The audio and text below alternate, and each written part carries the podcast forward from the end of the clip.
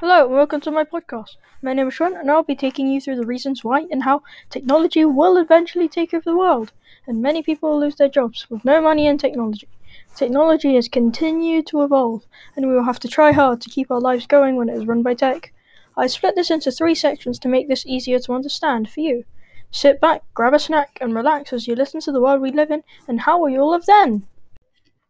So, for section two, we'll be talking about what will happen. The world will have turned into a robot infested place by the year 2100. Many people will lose jobs and cannot make a living. Some might be able to make a living, others might have to suffer the wave of many robots. Robots will take over, and you believe me. And they will take over because the factory workers are looking for robots, things that do not need food or drink or much pay. Maybe in the far future, we will be able to create a godly AI, so godly that it will be able to write its own programs and learn faster than any human can and will.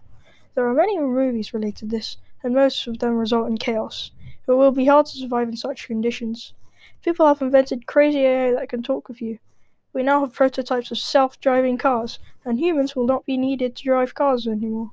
Key workers will be out of jobs, and the world would be very strange. It could turn into an apocalypse a world of destruction and chaos. What will happen in the future is up to us. We don't even know if the Earth will still exist.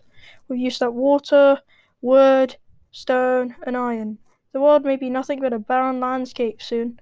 This is because us humans have made have made use of a lot of natural materials, and we will eventually run out, resulting in a very barren world for us, and we will have to evacuate Earth because of that.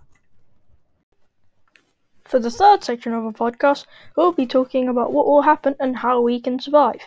Probably when us children make a living, robots won't be able to code themselves. So, the available job will most likely be to code.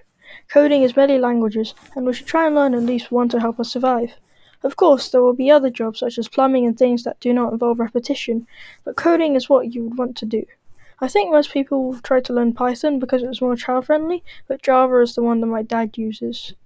As a conclusion, I can say that technology sure will destroy the world and take over as many jobs we know today, such as key worker jobs. Don't worry, teachers, you probably won't be taken over, but many other jobs will suffocate, suffocate in the rush of technology. The reasons being that robots can do repetitive tasks without much pay. They need electricity, you know. And that's the end of our podcast for today. Have a great day, and bye!